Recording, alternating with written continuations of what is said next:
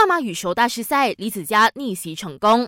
我国男单一哥李子嘉在首局以十四比二十一落败下奋起直追，最终以二十一比十五、二十一比八淘汰世界排名第四的丹麦世锦赛亚军安东森，当响二零二零年头炮。他今天将与印度的维尔玛争夺八强门票。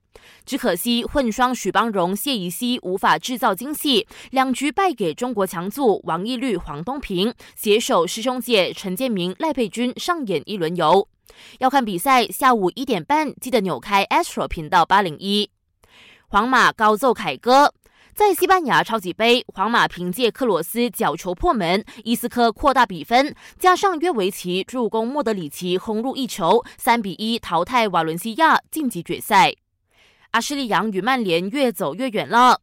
有媒体爆料，曼联边后卫即将加盟国际米兰，而且最快在这个月内就会走人。